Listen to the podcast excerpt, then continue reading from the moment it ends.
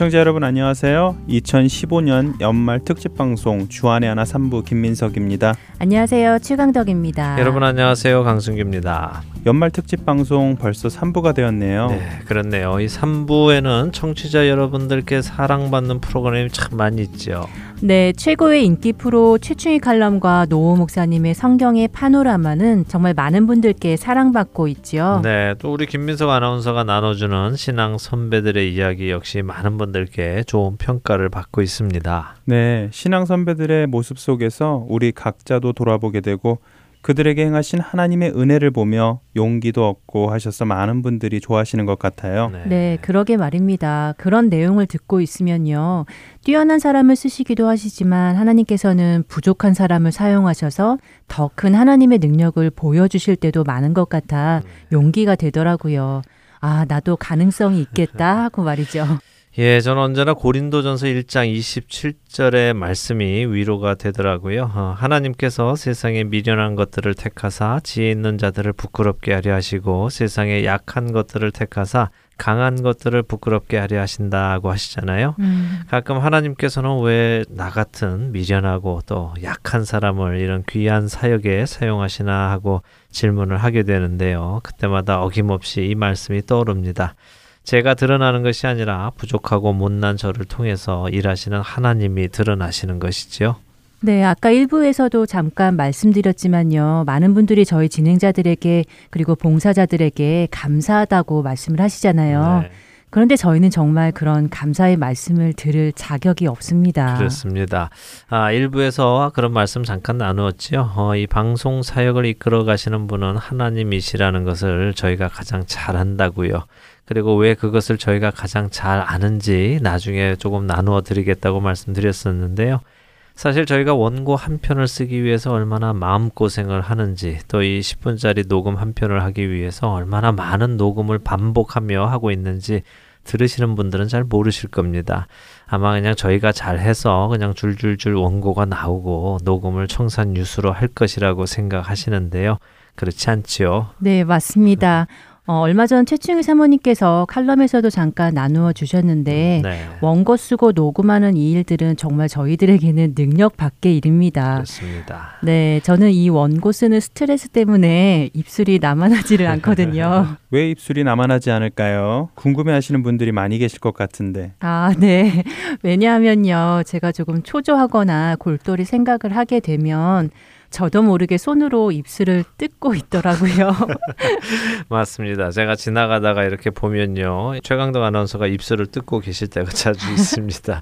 그러면 제가 속으로 음, 원고가 안 써지는구나 하고 생각을 하지요. 최강덕 아나운서 입술이 남아나게 하나님께서 지혜와 지식을 주시라고 기도해 주셔야 되겠습니다. 네.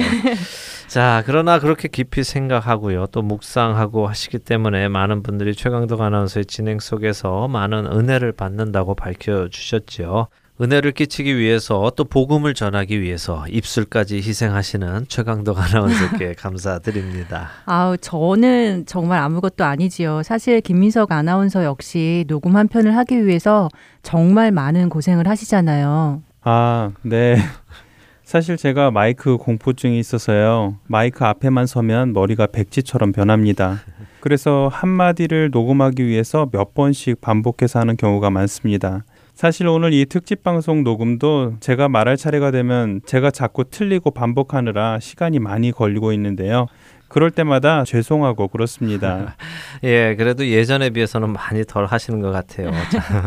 잘하고 계시니까 부담 갖지 마시고 계속 기도하시며 하시기 바랍니다. 네, 김민석 아나운서가 워낙 목소리도 낭낭하고 좋아서 녹음하실 때 그런 고충이 많다는 것을 많은 분들이 실감하지 못하실 것 네. 같습니다.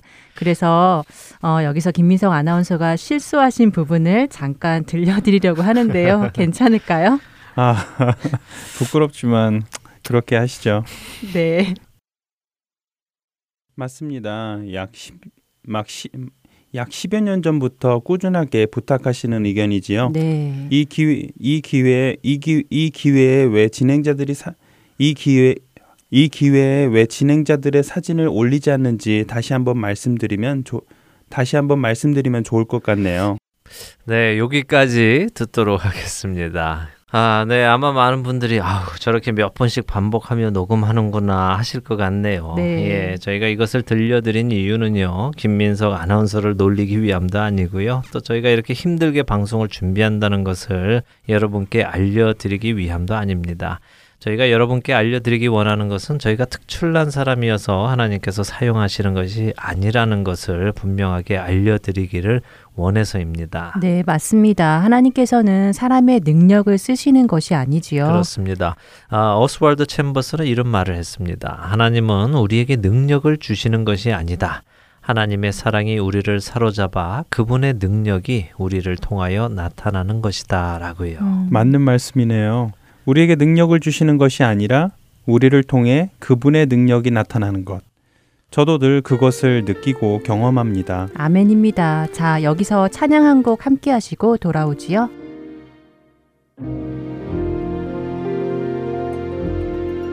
The first Noel,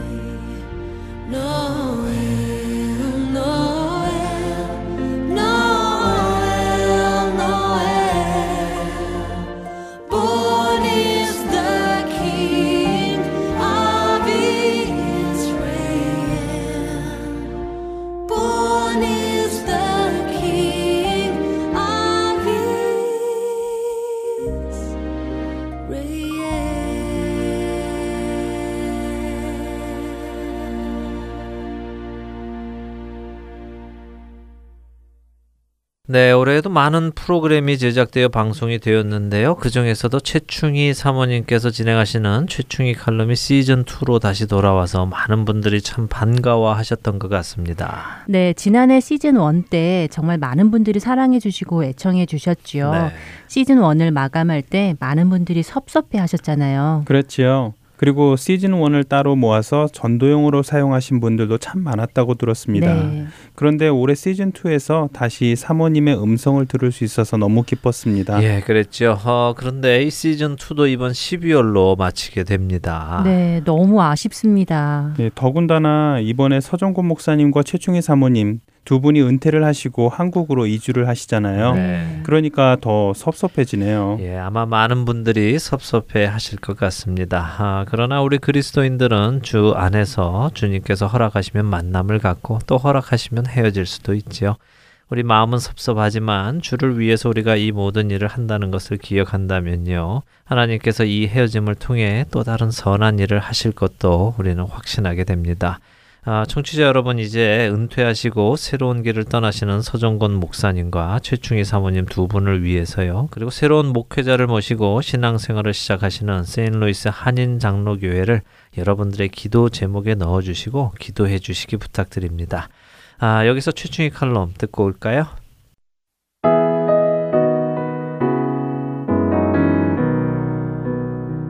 안녕하세요. 애청자 여러분, 최중입니다. 지난 한 주간도 주님의 세심하신 보호하심과 인도하심 가운데 평안하셨기를 바랍니다. 아, 요즘 저는요, 우주의 광대함과 위대함에 압도되어 지내고 있습니다. 그리고 그 거대한 우주 안에 존재하는 제 자신을 바라보며 감격하고 있답니다. 어, 갑자기 웬 우주 하시지는 않으시려나요?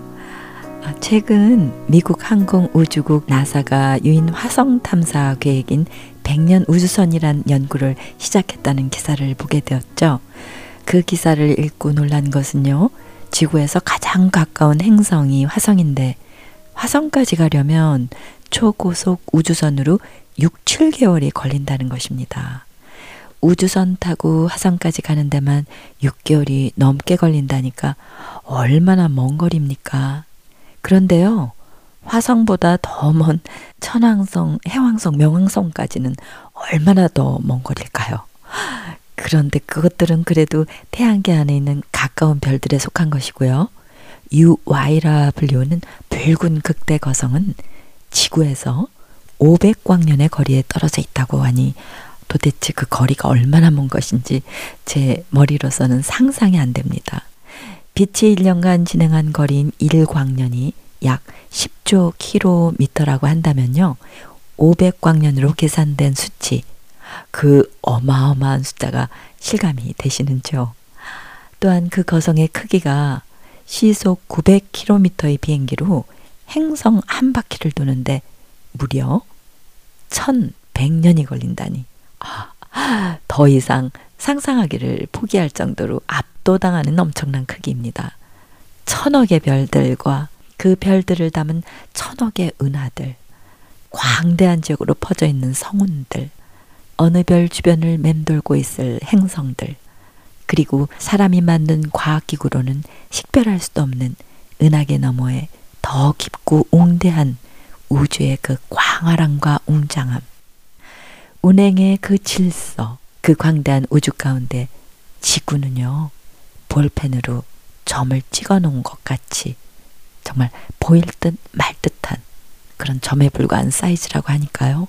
그 볼펜이 찍어 놓은 점 같은 지구 안에 살고 있는 나라는 존재는 우주 가운데 존재하는 이 나라는 존재는 아 정말 없는 것과 같다는 표현밖에는 다른 말을 할 수가 없을 것 같습니다.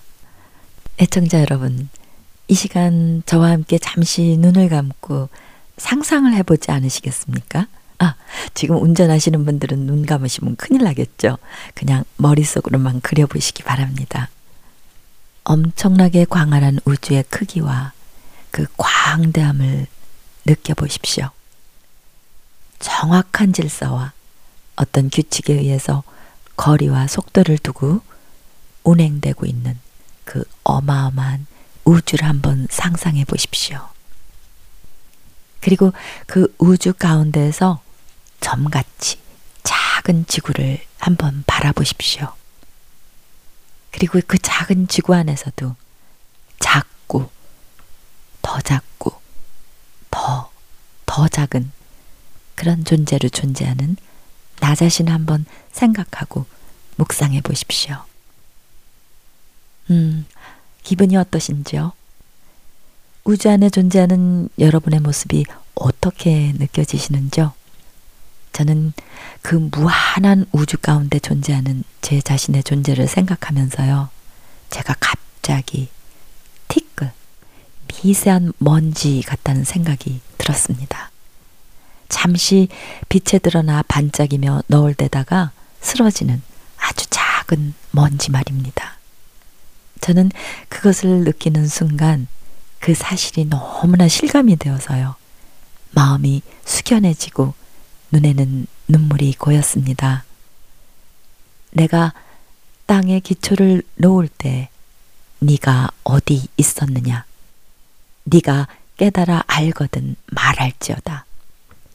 유배게 하신 하나님의 그 준엄하신 음성이 제 귓가에 들려오는 듯 했습니다.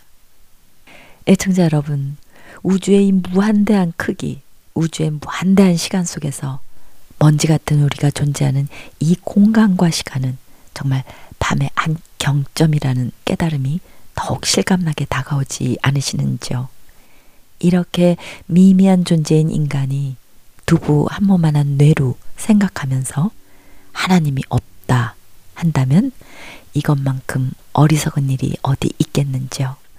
이렇게 잠깐 빛에 비추이다가 사라질 먼지 같은 인생들이 그 순간의 시간 속에서 서로 잘났다고 잘했다고 다투고 미워하고 판단 정죄하고 서로 손가락질 합니다. 땅의 것들을 놓치지 않기 위해 안간힘을 씁니다. 경점 같은 한 순간 속에서 헛되고 헛된 것들, 이슬같이 쓰러지고 사라질 세상의 것들을 추구하며 탐욕의 무덤을 쌓습니다. 우주 안에서 먼지로 존재하는 제 자신을 생각할 때요. 그 헛된 몸짓들이 얼마나 어리석고 헛된 일인지 정말 뼈저리게 느끼게 됩니다. 그 작고 미미한 존재가 일생이라는 그 짧은 한순간을 지나면서 애쓰고 힘들이는 것들, 그리고 저지르는 수많은 악행들이 정말 정말 두렵게 느껴지고요. 또한 그런 인생이 헛되고 헛되고 헛된 것들임을 절절히 절감하게 됩니다. 먼지와 같은 인생 하니 생각나는 단어가 하나 있습니다. 애굽 사람들이 히브리 사람들을 업신여기며 호칭한 것이요. 하피루였다고 하는데요. 그 말에서 히브리라는 말이 유래가 되었다고 하죠. 하피루는 먼지라는 뜻이라고 합니다. 그렇습니다. 우리 인생이 먼지입니다. 하나님이 없는 인생은 하피루, 먼지입니다. 그런데 말이죠. 이 먼지 같은 미미한 사람이란 존재가요. 그 광활한 우주를 품을 수 있다는 사실. 놀랍지 않으신가요? 우주를 품을 수 있는 마음을 주신 하나님.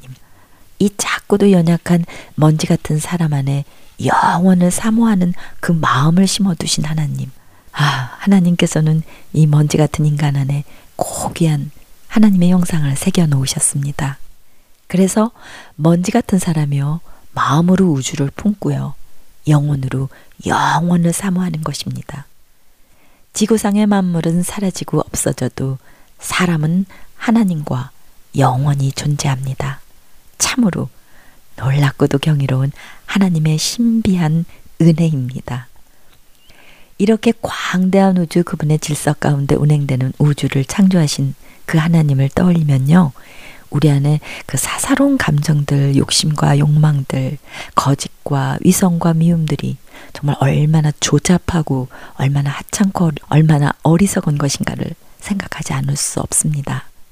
지금 이 육신이 먼지임을 그리고 우리가 살아가는 일생이 우주의 시간 속에서는 정말 눈 깜빡할 사이보다 더 짧은 순간이라는 것을 우리의 인생이 하피로 티끌 같은 삶이라는 것을 진실로 깨닫는다면 우리는 이 땅에서 이 시간 속에서 무엇이 중요하고 무엇이 가치 있는 것인가를 좀 더 분명하게 알고 그런 것들을 좀 더 선명하고 확고하게 결정하고 선택하며 그렇게 살 수 있게 되지 않을까요? 그렇습니다. 세상의 가치관이 아닌 영원한 나라의 가치관으로 살아가게 될 것입니다. 음, 그런데 이걸 정말 잘 알면서도요, 실제 깨달은 만큼 살아가기는 왜 이렇게 어려운지 모르겠습니다. 저희 부부는 내년 2월에 은퇴를 합니다. 요즘은 그동안의 사역을 마무리 정리하며 지내고 있어요. 떠날 준비를 하기 위해 짐 정리를 시작했죠. 저희 짐의 대부분을 차지하는 책들도 꼭 가지고 싶은 것들만 빼놓고는요, 모두 정리해서 주변 분들에게 나누어 주었습니다. 이제는 누군가가 짐이 될 만한 것들을 주면 좋은 것이라도 부담스럽고 불편해집니다. 될 수 있으면 간촐한 것이 좋더군요. 저는 이렇게 이사 준비를 하면서요, 문득 한 생각이 떠올랐습니다. 잠시 머무는 곳이 이 세상이라면 세상 짐을 내려놓고 영원한 나라로 이사할 날이 곧 우리에게 닥친다는 것을 알고 확실히 믿는다면요. 결코 쓸데없는 물건을 사들이고 낭비하지는 않을 것이란 생각 말입니다. 대신 영원한 나라에서 필요한 것이 무엇인지 그것들을 잘 준비하는데 마음을 쓰지 않을까 생각해 보게 되었습니다. 아프리카로 떠나는 선교사 가방에는 외투가 없다는 말이 있듯이요. 정말 이 세상이 영원하지 않다는 것을 아는 사람이라면 우리가 영원히 거할 곳은 다른 세상이라는 것을 진정 믿는다면요. 우리들의 삶의 태도는 바뀌게 되지 않을까 그렇게 생각합니다. 떠나온 지 30년이 넘는 고국으로 다시 돌아가는 것이 그리 쉬운 결정은 아니었습니다. 그것은 또 다른 나그네와 이민자의 삶이 기다리고 있을 것이기 때문입니다. 그러나 우리가 어디에 있든 어디에 거하든 그것은 영원히 거할 곳이 아니죠. 하피루가 먼지라는 뜻 외에 강을 건너온 사람들이라는 뜻이 있다고 하는데요. 히브리인들을 두고 하는 말이었지만 결국 우리 모든 인생들이 나그네요 강을 건너온 이방인이 아닐는죠. 하피루 이 땅에서는 먼지와 같고 나그네와 같지만 주 예수 그리스도 안에 약속을 받은 자로서 더 나은 본향이 있음을 확실히 알기에 그 영원한 나라를 믿고 바라보며 인도하시는 대로 믿음의 걸음을 내딛고 싶습니다. 사랑하는 애청자 여러분, 매일 아침 거울 앞에 서서 낡아가는 육신을 바라보면요, 제 자신이 정말 하피루임을 실감합니다. 하나님이 함께 하시지 않으면 잠깐 비춰주는 빛 가운데서 아주 잠시 반짝이다 쓰러지는 그런 먼지임을 절감합니다.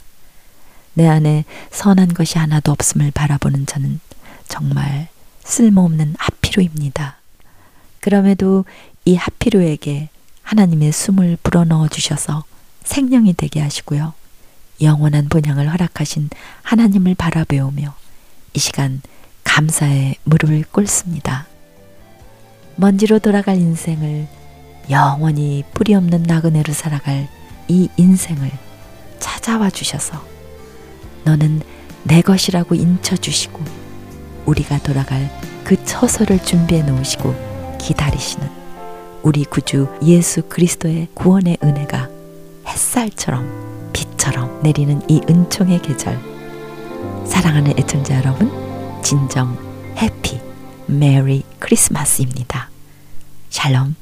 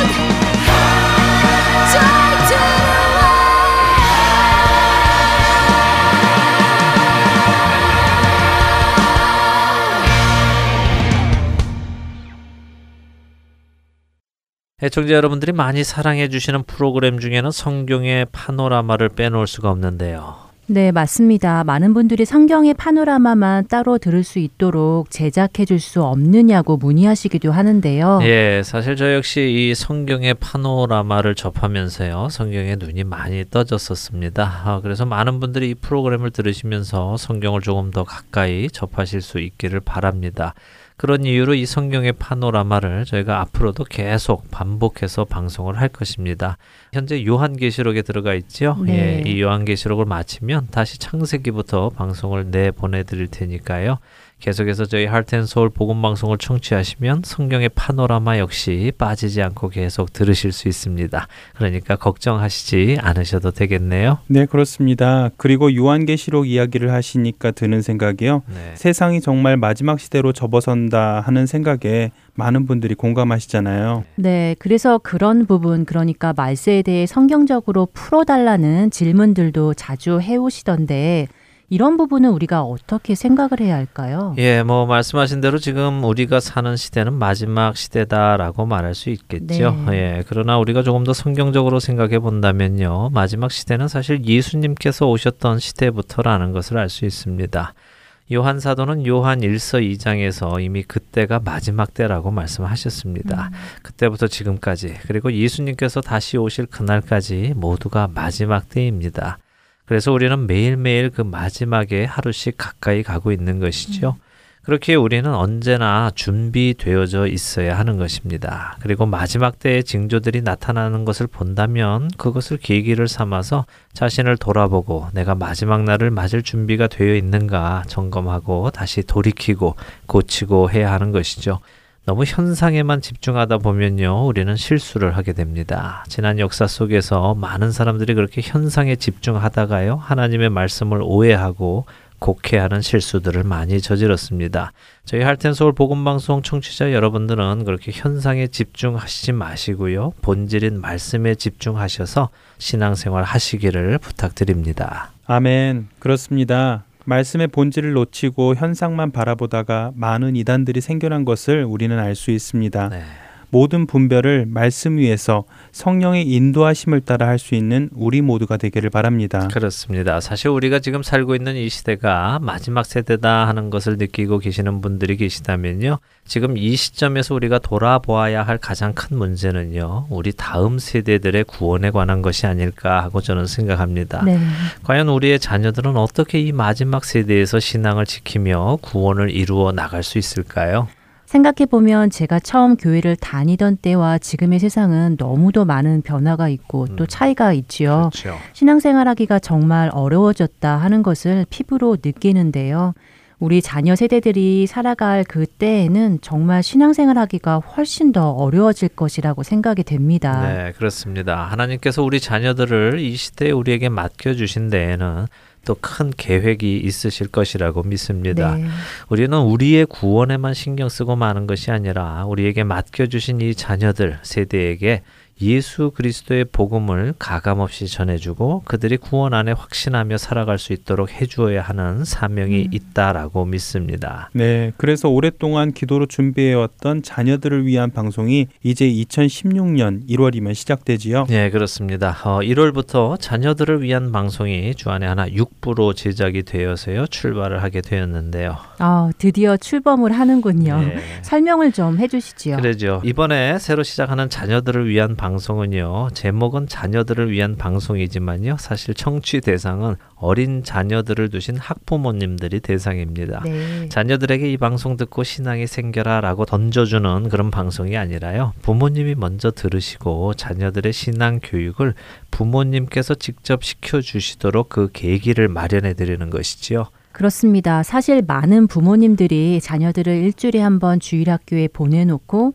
교회가 우리 자녀들의 신앙을 다 알아서 지켜줄 것이라 생각하시기도 하는 것 같은데요. 그건 사실 굉장히 위험한 생각이라고 느껴집니다. 네. 자녀와 가장 많이 시간을 보내는 사람은 아무래도 부모님이실 텐데 또한 그 자녀들의 미래에 대한 걱정도 부모님만큼 하실 분도 없으시고요. 맞는 말씀입니다. 우리 자녀들의 신앙 교육은요, 부모님께서 하셔야 합니다. 다른 누군가가 나의 자녀의 영원한 생명을 책임지게 하시지 마시고요. 내 자녀의 영원한 생명은 바로 육신의 생명을 준 부모님께서 책임지셔야 합니다. 그래서요, 이 주안의 하나 육부는요, 크게 두 가지 프로그램이 준비되어 있는데요. 첫째는 어린아이들 사이에 일어날 수 있는 일들을 드라마로 제작해서요. 그 드라마를 아이들과 함께 듣고 신앙적인 대화를 나누며 자녀들의 신앙 가치관을 세워주는 프로그램입니다. 제목은 스토리 타임이고요. 어, 드라마는 한국어로 되어 있나요? 어, 아닙니다. 드라마는 영어로 되어 있습니다. 네. 아, 미국 어린이 사역 단체 Kids for Kids 그러니까 자녀들을 위한 열쇠라는 단체에서 협력해서 제공해 주시는 드라마를 사용합니다. 음, 어, 그날 사용될 드라마를 먼저 진행자께서 간단하게 한국어로요. 부모님들께 줄거리를 설명해 드리고요.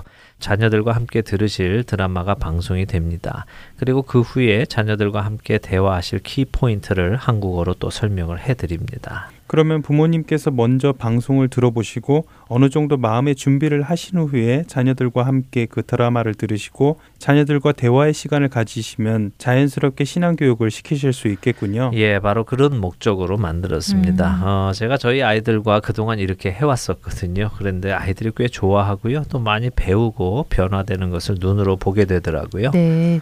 어, 연령 대상은 어떻게 되나요? 네, 모든 연령대의 자녀들을 다 대상으로 하면 좋겠지요. 어, 그렇지만 일단 시작은요, kindergarten에서 elementary school 정도가 맞을 것 같고요. 드라마가 상당히 사실적입니다. 그래서 저희 아이들도 6살에서 11살까지 그 사이에 있는데요. 다 같이 공감하면서 듣더라고요. 많은 부모님들께서 자녀들과 대화하실 수 있는 계기가 되었으면 좋겠네요. 또 다른 프로그램은요. 예, 또 다른 프로그램은 Let's Read the Bible이라는 프로그램으로요. 자녀들이 함께 동참할 수 있는 프로그램입니다. 어, 사실 성경이 좀 어렵죠. 어른들이 읽기에도. 어, 그럼요. 어렵죠. 예, 그런 자녀들이 이해할 수 있는 언어로 번역이 된 성경이 있습니다. 음, 아, 우리가 많이 읽는 영어 성경 중에 NIV라는 성경이 있는데요. 그 NIV의 어린이용 버전인 NIRV라는 성경이 있습니다. 정말 쉽게 잘 번역이 되어 있더라고요. 그리고 한 구절도 빠지지 않고 다 번역이 되어 있고요. 그래서 우리 자녀들이 성경을 더 가깝게 접하는 기회를 주기 위해서 자녀가 직접 읽는 것을 녹음해서 틀어 드리려고 합니다. 네. 예, 아무래도 처음에는 참가자가 적으니까요. 저희 주위에 봉사자들의 자녀들 중에서 참가자를 찾아서 시작을 하겠지만요. 방송이 나가고 나면 많은 청취자분들의 자녀들도 참가를 신청하지 않을까 기대해 봅니다. 아, 그리고 중요한 것은 무엇보다도 이 성경을 읽으며 부모님께서 곁에서 함께 하나님의 말씀을 읽는 것이고요. 또 부모님께서 먼저 본을 보여주셔야 자녀들도 부모님을 따라 성경 읽기를 가까이 할 것입니다. 네, 성경은 말씀 그 자체의 능력이 있기 때문에 우리 자녀들이 말씀을 읽다 보면 그 안에서 살아계신 하나님을 경험할 것이라 믿습니다. 맞습니다. 저와 여기 있는 진행자들 그리고 이 방송을 들으시는 모든 청취자분들 우리 모두를 변화시킨 것은 바로 살아있는 하나님의 말씀입니다. 네. 이 말씀의 생명력이 우리 자녀 세대들에게까지 전해지도록 여러분들께서 깨어서 기도해 주시고요. 이 자녀들을 위한 방송이 하나님의 섭리 안에서 많은 자녀들에게 구원의 은혜 안에 들어오는 통로가 되도록 기도해 주시기를 부탁드립니다. 아멘. 자, 이제 한국 국동방송에서 제작한 성경의 파노라마 이어드리겠습니다.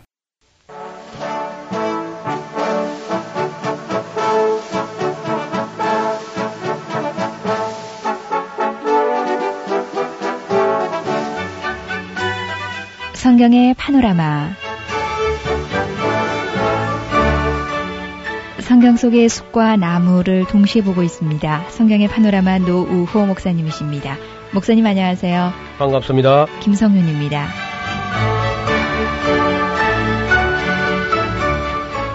요한계시록 계속 이어집니다. 계시록을 우리가 공부하면서 역사적 배경을 지난 시간에 우리가 살펴보았습니다. 네. 그 절박한 상황이고 또 성도들은 두려움에 사로잡혀 있고 또 지나치게 예수님을 어, 빨리 왔으면 하는 어떤 그런 기대감으로 오해에 빠져 있는데 만약에 그럴 때 얘들아 내가 앞으로 2000년까지는 갈 수 없다. 그렇게 만약에 메시지가 내려왔다면요. 네. 그때 성도들은 그냥 낙심천만하고 아마 어, 여태까지 믿은 거 전부 다 헛것이다. 이렇게 또 이제 좌절할 수 있습니다. 그래서 이 그때 당시에 성도들을 안심하게 하면서 힘 있게 복음을 증거하면서 교회가 준비하게 하고 교회가 그 자기 사명을 잘 감당하도록 하는 건 굉장히 중요한 일이고 또 실제로 예수님이 오실 종말은 어떠한 시대에 어떻게 어떤 과정을 통해서 오시는가 이것도 다 동시에 보여줘야 되는데 요한계시록은 놀랍게도 이 세 가지를 다 동시에 충족시키고 있습니다. 그러니까 제일 시급한 것은 그때 당시 성도들 하여금 두려워하지 않게 하는 것, 놀라지 않게 하고 담대하게 하나님 나라를 증거하게 하는 것. 그 다음에 두 번째는 이제 교회가 예수님 오실 때까지 어떤 모습으로 다듬어져야 되는가, 음. 어, 교회가 어떤 일을 해야 되는가 하는 것도 이제 역시 예, 해야 될 일이고, 네. 그 다음에 또 우리가 알고 있는 대로 이제 정말 종말, 역사의 종말은 어떤 식으로 진행돼 가지고 어떤 과정을 거쳐 가지고 예수님 오시는가 음. 하는 것도 이제 밝게 알려놔야 되거든요. 네. 그것이 뭐 없다면은 예수님 마지막에 오시는 그 장면이 밝혀지지 못한다면은 종말론이 무슨 의미가 있습니까? 그래서 요한 계시록에는 꼭 이 세 가지가 이제 있는데 계시록은 꼭 이 세 가지를 이야기합니다. 확실하게. 네. 그리고 그 세 가지를 놓치지 않고 딱 붙잡으면은요. 어, 계시록은 그렇게 어렵지 않게 이해가 될 수 있습니다. 우리 성도님들도 계시록 그 1장을 한번 다 어, 펴 보시기를 바랍니다. 성경 본 바닥을 보는 건 매우 중요합니다. 어, 요한 계시록 1장이 아주 중요한 장인데요. 1절부터 3절까지는 그저 서론처럼 인사처럼 이렇게 되어 있습니다. 그리고 이제 4절부터도 쭉 인사가 나오는데 그 인사 중에서도 여기 4절부터 좀 자세히 보겠습니다. 요한은 아시아에 있는 일곱 교회에 편지하노니 이제도 계시고 전에도 계시고 장차 오실 이와 하는 것은 성부를 말합니다. 그 보좌 앞에 일곱 영과 하는 것은 성령을 말하고요. 또 충성된 증인으로 죽은 자들 가운데서 먼저 나시고 땅의 임금들의 머리가 되신 예수 그리스도 성자, 성자 를 말합니다. 예. 그러니까 성부, 성령, 성자 이렇게 되어 있어요. 일반적으로는 성부, 성자, 성령 그렇게 하는데 지금 이 순서는 성부 그리고 성령, 성자 여기 줄을 꼭 쳐놓으실 것은요. 5절에 또 충성된 정인으로서 죽은 자들 가운데서 먼저 나시고 땅의 임금들의 머리가 되신 예수 그리스도 이게 아주 중요한 말이죠. 그 당시에 성도들은요. 땅의 임금들의 머리가 로마 황제 도미티아누스 황제인 줄 알고 있었어요. 예. 그런데 성경은 땅의 임금들의 머리가 도미티아누스 황제가 아니고 로마 황제가 아니고 예수 그리스도가 땅의 임금들의 머리다 고 말씀하고 있는 겁니다. 그 다음에 그 어, 예수 그리스도를 말미암아서 은혜와 평강이 너희에게 있기를 원하노라. 은혜가 있고 평강이 있어야 됩니다. 신앙생활 하면서 마음에 평강이 없고 맨날 두렵고 떨리고 하면은요. 그거 어떻게 증거하겠습니까? 예. 그 평강이 있기를 원하노라. 샬롬. 그 평강이 이제 히브리어로는 샬롬이고 헬라어로 쓸 때는 보통 에이레네라는 말을 쓰는데 에이레네보다는 샬롬이 훨씬 더 원의에 더 가깝습니다. 네. 원 뜻에 무슨 말이냐 하면은 대개 이, 이 평화라는 말이 세 가지가 있는데 하나는 pax 이탈리아식으로 하면은 로마 라틴어식으로 하면 pax라는 게 있습니다.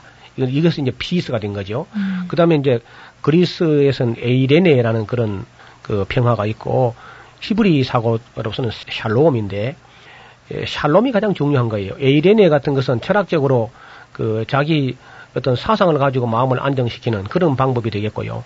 어떤 욕구든지 그저 잠재워 버리는 예, 자기 철학적으로 그저 자기 영혼을 속여서 안정을 하는 그런 정도밖에는 안 됩니다. 그 에이레네라는 거, 그리스식의 평화라는 것이 예. 마음의 동료가 다 가라앉은 상태, 뭐 그런 정도죠. 그리고 피스라고 하는 팍스라는 로마식의 이탈리아식의 그런 평화라는 것은 전쟁만 없으면 그죠. 어떤 사람이 억압을 하든지 말았든지 간에 전쟁만 끝이 나면 그냥 평화입니다. 음. 아주 저질이죠. 평화라도. 네. 근데 히브리식의 이 샬롬이라고 하는 것은 하나님과 사이에 죄 문제가 해결되고 하나님과 화목이 이루어진 상태, 아무 두려울 것이 없는 상태, 음. 예, 그런 상태가 샬롬이죠. 어떻든 실제로 요한의 마음속에 지금 들려오는 음성은 샬롬이지만은 기록을 헬라어로 쓰다 보니까 아마 에이레네로 그렇게 기록될 수밖에 없지요. 6절 그 아버지 하나님을 위하여 우리를 나라와 제사장으로 삼으신 그에게 영광과 능력이 세세토록 있기를 원하노라. 아멘. 영광과 능력이야 하나님께 영원히 있겠죠. 자, 볼지어다 구름을 타고 오시리라 각인의 눈을 걸어 보겠고 그를 찌른 자들도 볼 터이요 땅에 있는 모든 족속이 그를 인하여 애곡하리니 그러하리라 아멘. 주 하나님이 가라사대 나는 알파와 오메가요 이제도 있고 전에도 있었고 장차 올 자요 어떤 자라 그럽니까? 전능한 자라. 그렇습니다. 전능한 자입니다. 예.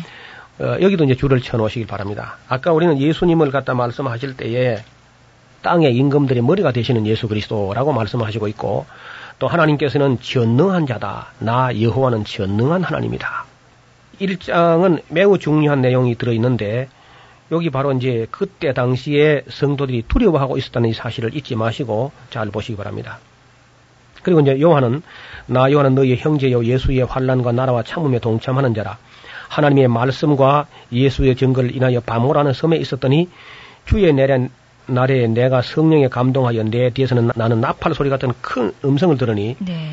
가로되 너 보는 것을 책에 써서 에베소, 스모나, 버가모, 두아디라, 사대, 빌라델비아, 라오디게아 일곱 교회 보내라 하시기로 몸을 돌이켜 나들어 말하는 음성을 알아보려고 하여 돌이킬 때에 일곱 금 촛대 거기 줄을 한번 쳐보십시오.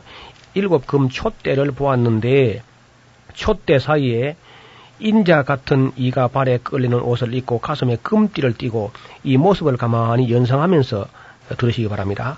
촛대 사이에 인자 같은 이가 발에 끌리는 옷을 입고 가슴에 금띠를 띠고 그 머리와 털의 희가 흰 양털 같고 눈 같으며 그의 눈은 불꽃 같고 그의 발은 풀무에 단련한 빛난 주석 같고 그의 음성은 많은 물소리와 같으며 그 오른손에 일곱 별이 있고 그 입에서 좌우에 날선 검이 나오고 그 얼굴은 해가 힘있게 비치는 것 같더라. 그 모습이 어떻습니까? 초라합니까? 위험 있습니까? 위험 있네요. 굉장히 위험 있는 그런 모습이었습니다. 17절 보면요. 내가 볼 때, 내가는 요한이 보는 겁니다. 예. 내가 볼 때 그 발 앞에 엎드러져 죽은 자 같이 되매. 요한이 이 예수님의 모습을 보는 순간에 얼마나 그 위험에 압도되었던지 그냥 죽은 자 같이 되었다는 겁니다. 그가, 그는 이제 예수님이죠. 그가 오른손을 내게 얹고 가라사대 두려워 말라. 왜 두려워 말라 하냐 하면요. 요한이 두려워하니까. 예. 그리고 요한만 두려워하는 것이 아니고 그때 성도들이 다 두려워하고 있었고 또 각 교회 교역자들도 굉장히 두려워하고 있는 두려움에 사로잡혀 있는 그런 때에 예수님의 첫 말씀이 두려워 말라. 두려워 말라. 예. 예.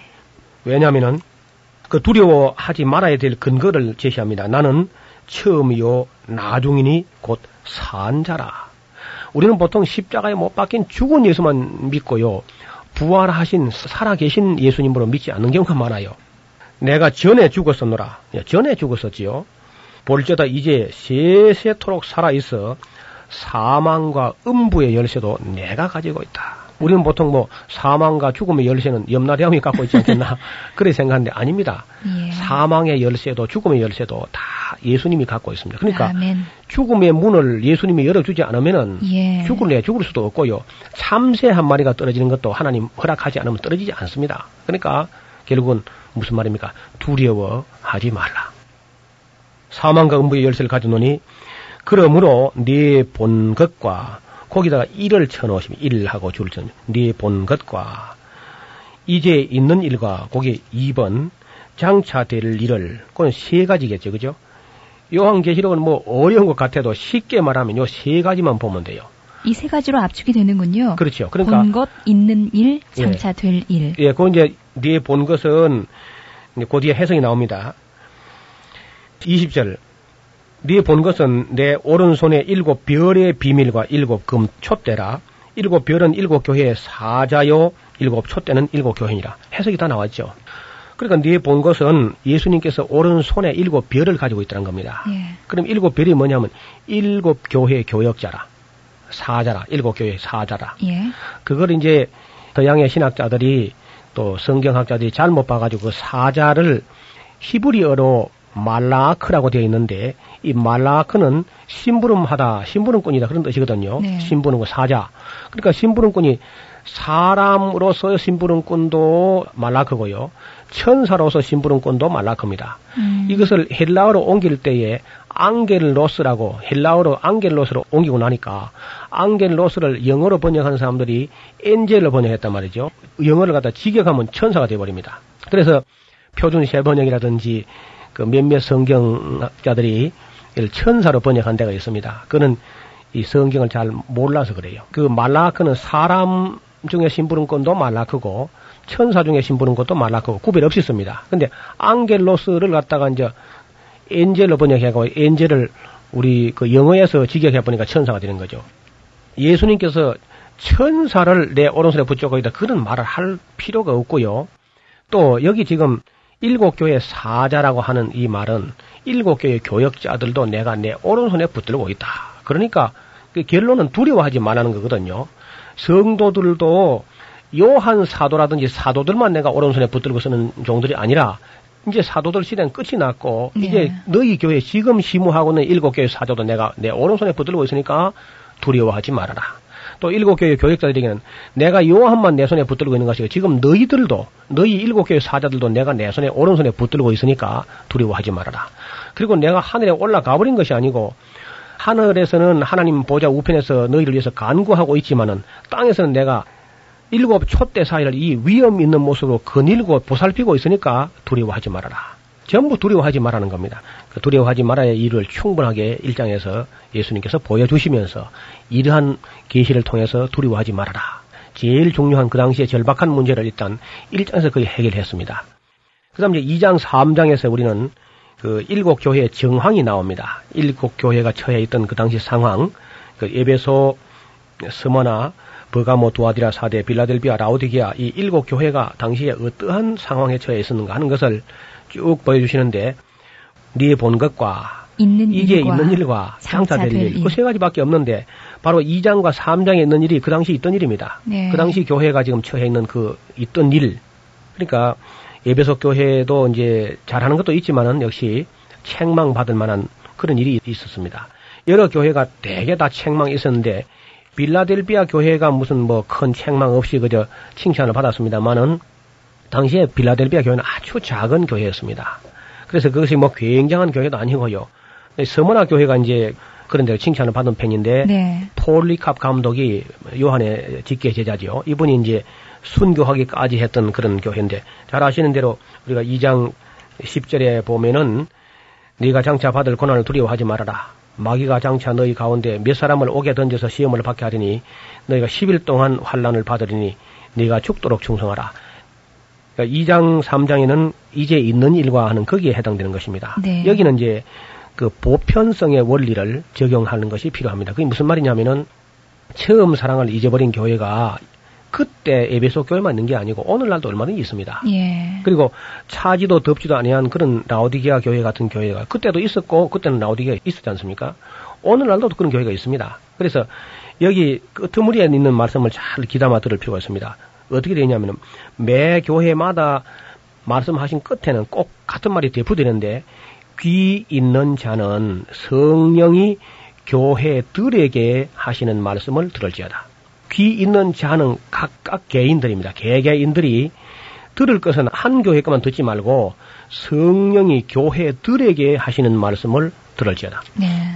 일곱 교회에 하시는 말씀을 다 이게 목록을 빼가지고 하나님이 뭘 책망하고 계시는지 또 어떤 일을 할 때 하나님이 칭찬하셨는지를 잘 살펴보라 그런 말씀입니다. 예. 귀 있는 자는 성령이 교회들에게 하시는 말씀을 들을지어다. 세대주의적 종말론자들이 어디서 실수를 범하냐 하면은 바로 여기서부터 실수하기 시작합니다. 그것은 에베소 교회는 초대교회라고 이제 우기는 거예요. 그리고 라오디게아 교회 차지도 않고 덮지도 않는 교회는 말세 교회다. 그렇게 해가지고 이제 2장 끝까지, 3장 끝까지 가면은 어, 이것이 바로 교회 시대는 끝나는 것이고 4장에서부터 휴거가 시작된다. 그리고 휴거 있고 나서 이제 7년 대환란이 시작된다. 이렇게 이제 하면서 그 대대주의적 종말론 틀을 짜는데 이게 결정적인 실수가 바로 거기서부터 시작되는 겁니다. 네. 그 전혀 그렇지 않습니다. 에베소 교회도 그때 있었고 라우디게아 교회도 그때 있었습니다. 그리고 차지도 덥지도 않은 교회는 그때나 지금이나 언제든지 있을 수 있는 것이고 그 발람의 길을 따라가는 사람이 그때도 있었고 지금도 있습니다. 그리고 이세벨의 교훈을 쫓는 교회가 지금도 있고 그때도 있습니다. 그래서 이것은 어느 시대나 귀 있는 자는 성령이 교회 들에게 하시는 말씀을 들을지어다. 보편성의 원리를 가지고 보셔야 되겠다는 겁니다. 그 다음에 이제 4장부터 이제 보면은 이 일 후에 내가 보니까 하늘에 열린 문이 있는데 내가 들은 바 처음에 내게 말하던 나팔 소리 같은 그 음성이 가로되 이리로 올라오라 이후에 마땅히 될 일을 내가 보이리라. 이건 장차 될 일을 보여주려고 요한을 그때 당시에 예수님께서 위로 올라오라고 하면서 요한을 지금 그 영으로 들고 올라가는 거죠. 예. 그래서 이럴 때 요한이 정말 몸 안에 있었는지 몸 밖에 있는지 알지 못하지만은 어떻든 하늘에 그는 올라가게 됩니다.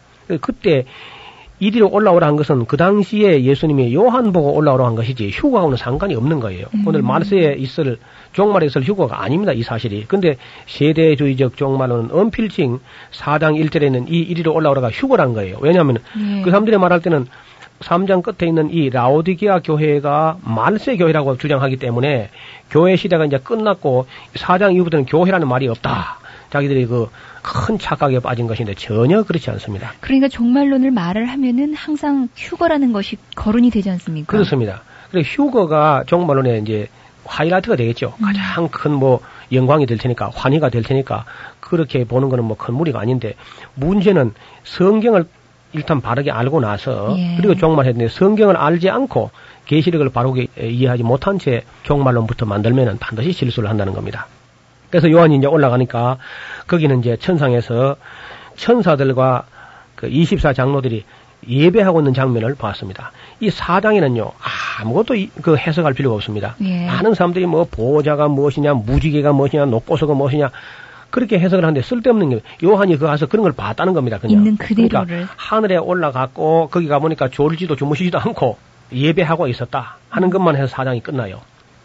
5장에 넘어가면은 내가 보니까 보좌에 이 오른손에 책이 있는데 안팎으로 썼고 일곱 인으로 인봉을 했다는 겁니다. 그래서 이 인봉을 뗄 자가 있는가 하니까 아무도 없다는 거죠. 요한이 누가 저걸 뗄 것인가 하고 아무도 뗄 사람이 없으니까 울었다는 말이 있습니다. 그때에 유다 지파의 사자 어린 양 예수 그리스도가 이겼으니까 예수 그리스도가 뗄 것을 그저 이야기합니다. 그래서 울지 말라고 달래고 있는 그런 장면이 5장인데 거기도 뭐 그 외에 아무 해석할 게 없습니다. 음. 그리고 일곱 인봉이 뭐냐 하고 그것도 해석할 것이 없는 것은 6장에 가면 그걸 뗍니다. 떼볼 때까지 아무 해석할 필요가 없어요. 근데 아. 그거 그냥 그냥 지나가가지고 6장에 가서 그걸 쭉 떼보면 아는 거니까 6장부터 이제 일곱 인을 쭉 떼는데 이때부터 이제 정말 카운트 다운에 들어가는 거죠. 네. 6장에서는 일곱 인이 나오게 되고 그 다음 이제 8장에서는 일곱 나팔을 부르기 시작합니다. 그래서 일곱 인, 일곱 나팔, 일곱 대접 이런 식으로 이제 나눠져 있는 거죠. 그러니까 여태까지 5장까지 있던 것은 전부 서막이라고 할 수 있겠어요. 서막. 그리고 이제 본막이 3장으로 이제 나눠지겠는데 큰 장면을 하면 첫째 장면은 일곱 인, 둘째는 일곱 나팔, 셋째는 일곱 대접 이렇게 이제 진행되는 겁니다. 네. 그리고 이제 마지막에는 피날레가 되겠죠. 그래서 이 일곱 인을 뗄 동안에 환란들이 막 일어나게 되는데 첫째 인을 떼면은 그 하얀 말이 지나갑니다. 흰 말이 아무 흰 말이 뭐냐고 뭐 해가지고 흰 말이 예수님이다 저그리스도다 별소리 하는데 그런 뭐그 해석할 거 없습니다. 흰 말이 지나가다 아무 일이 일어나는 게 없으니까 그냥 지나가면 돼요. 그리고 붉은 말이 지나가는데 둘째 에, 인을 떼면은요 붉은 말은 전쟁을 의미한다 그렇게 해석이 나와 있고 대충요. 네. 그다음에 셋째 인을 떼면은 손에 저울을 들고 검은 말을 타고 가는 사람이 있었습니다. 그러면서 한 디나리온 장정 일일 품삯인데 장정이 하루 일하여 밀 일 한 코이닉스, 일 코이닉스, 한 되라는 말은 코이닉스란 헬라어인데 코이닉스는 한 되가 아닙니다. 한 되는 상당히 많은 거예요. 장정 일일 식량분. 그러니까 한 되가 안 되죠. 장정이 하루 일해가지고 하루 먹을 양식밖에 팔지 못하는 그야말로 기근을 이야기하는데 이것은 레위기 26장 26절을 읽어보시면은 저울을 가지고 빵을 달아서 먹을 때는 그 극심한 기근이 임했을 때 그런 일이 벌어진다는 겁니다. 예. 빵을 이제 쪼개는데 네개 크다 네개 크다 시비가 나니까 음. 저울을 가져와서 달아줄 정도로 됐으면 극심한 기근을 이야기합니다. 그러니까 기근과 그다음 전쟁과 넷째 생말의 나팔을 불고 인을 떼니까 청황색말이 나옵니다. 청황색말은 누른 색에다가 또 푸르스름한 색깔이 섞여 있는데 이것은 시체의 색깔을 말하고 있습니다. 사망과 음부가 그 뒤를 따르더라. 그래가지고 얼마나 사람이 죽냐면요. 넷째 인을 뗄 때에 금과 사망과 땅의 짐승을 가지고 지구상의 4분지 1을 막 죽입니다. 사람들을. 그러면 막 우리가 지금 현재 우리가 산 시대에 한 60억 된다면은 4분의 1을 죽이면 15억이 죽는 거죠. 이 나팔을 불기 전에 일곱 인을 떼는 그 기간 동안에 그 환란 때만 해도 벌써 땅에 인구의 4분의 1 정도가 죽어지는 그런 끔찍한 일이 벌어진다는 겁니다. 그때도 예수님 아직 안 옵니다. 왜냐하면 한참 있다 그 뒤에 오시는 장면이 나오거든요. 그리고 이제 다섯째 인을 떼면은 그 순교자들이 막 하나님께 탄원하게 되고 여섯째 인을 떼면은요 하늘에서 별들이 막 이 땅에 떨어집니다. 이 별들이 또 뭐냐고 해석을 하는데 아무 해석할 게 없는 실제로 별이 떨어집니다. 그 몇 년 전에 목성으로 떨어졌던 슈메이커 레비 9이라는 그 혜성이 있었습니다. 예. 그 혜성이 떨어진 구덩이가 얼마나 컸는지 어떤 구덩이는 지구 하나가 풍덩 빠질 만큼 큰 구덩이가 파졌어요. 그 지금도 미국 같은 데서는 유명한 그런 천문학 대학 같은 데서는 지구에 근접하는 어떤 물체를 연구하는 그런 것이 국회에서 그 동의가 돼 가지고 용역이 주어져 있습니다. 네. 그 지구의 근접 물체라고 NEO라 그러는데 Near Earth Object라고 지구에 지금 다가오는 어떤 별들이나 혜성이나 이런 것이 없는가 이런 것이 다가오면 언제 어떻게 부닥칠 것인가 이런 것을 놓고 이제 연구하고 준비하라고 하는 그런 용역이 주어져 있습니다. 우리가 그 역사의 소리를 들을 수 있는 기가 있는 것이 중요합니다. 반드시 별이 떨어집니다. 그 별들은 어, 제가 지금까지 살펴본 대로는 화성과 목성 사이에 별의 한 궤도가 없어졌습니다. 음. 그 별이 하나 더 돌아가야 되는데 그 간격을 보면은 예. 별이 없어지고 깨어져 가지고 여러 수천 수만 개의 소행성이라고 쪼가리 별들이 날아다니고 있는 거죠. 네. 이것 중에 얼마가 지난번에 목성으로 날아갔는데 이것이 만약에 이제 지구를 보고 날아오게 되면은 지구는 끝장이 나겠죠. 음. 그런데 지난번에 그 목성으로 날아갔던 그렇게 큰 것이 날아오면 계시록이 아주 6장에서 끝이 나버린다고요. 네. 그래서 그렇게 큰 게 아니고 적당한 게 이제 에, 날아오도록 하기 위해서 하나님께서 막 굵은 것은 골라가지고 저 목성으로 집어 던져버리고 지금 지구에 날아와도 그 지구를 뒤흔들어서 잠을 깨울 만큼의 크기에 맞는 것을 아마 고르고 있는 것이 아닌가. 음. 저는 그렇게 보고 있고 그 뒤에 일어나는 사건을 보면은 이것이 비유도 아니고 실제적으로 별이 떨어진다는 사실이 분명한데요. 13절 하늘의 별들이 무화과나무에서 대풍에 흔들려 선과실이 떨어지는 것처럼 땅에 떨어지면서 하늘은 종이 축같이 말리는 같이 떠나가고 각 산과 섬이 제자리에서 옮겨가게 되고 땅의 임금 왕족들과 장군들과 부자들과 강한 자들과 각 종과 자주자가 굴과 산바위 통에 숨어가지고 산과 바위에게 이르되 우리 위에 떨어져서 보호자에 앉으신 이와 어린 양의 낯에서와 그 진노에서 우리를 가리게 하라 그렇게 탄원하는 장면을 보여주고 있습니다. 이것이 이제 마지막 회개할 수 있는 기회인데요. 그 마지막 회개하는 그 장면은 이 다음 시간에 또 연장해서 말씀을 드리겠습니다. 감사합니다. 노우호 목사님이셨습니다. 김성근이었습니다.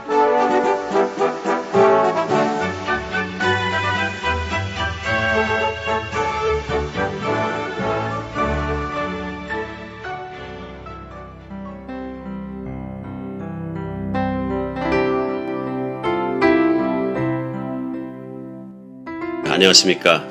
에트라타 한비전 교회 이요셉 목사입니다. 1년 한 해를 지나가면서 지난 한 해를 돌아보게 하고 다가오는 한 시간들을 기다리게 하는 그런 연말 연시를 맞았습니다. 특별히 이런 중요한 시즌에 지나간 한 해를 우리 주님과 함께 잘 정리하고 이제 또 새로운 한 해를 주님과 함께 걸어나가는 귀한 시간이 되었으면 좋겠습니다.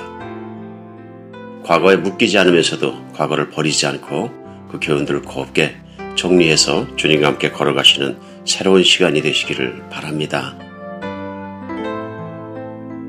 새해가 열릴 때 아무도 걸어보지 않은 시간 속을 주님과 함께 손잡고 걸어가시는 2016년의 시작이 되시기를 주님의 이름으로 축복합니다. 주님의 은혜와 평강이 가족과 섬기시는 교회 가득하시기를 기도합니다.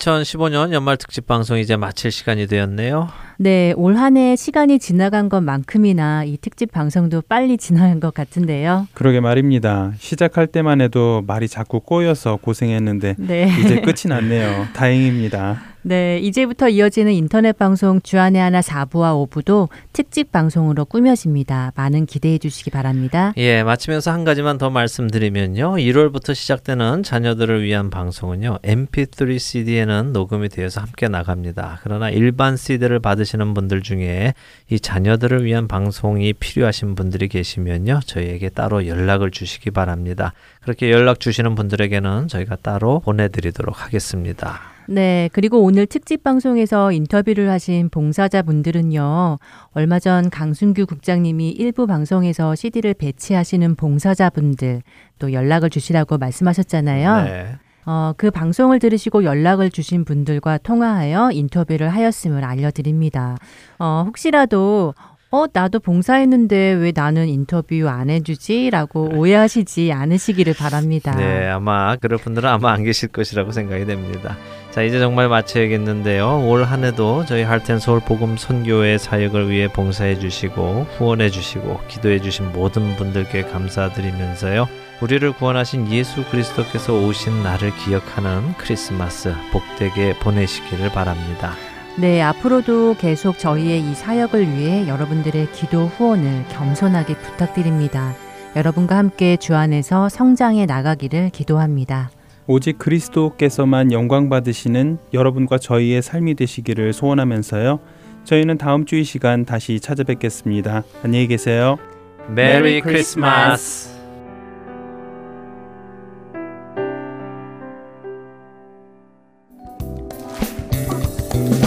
주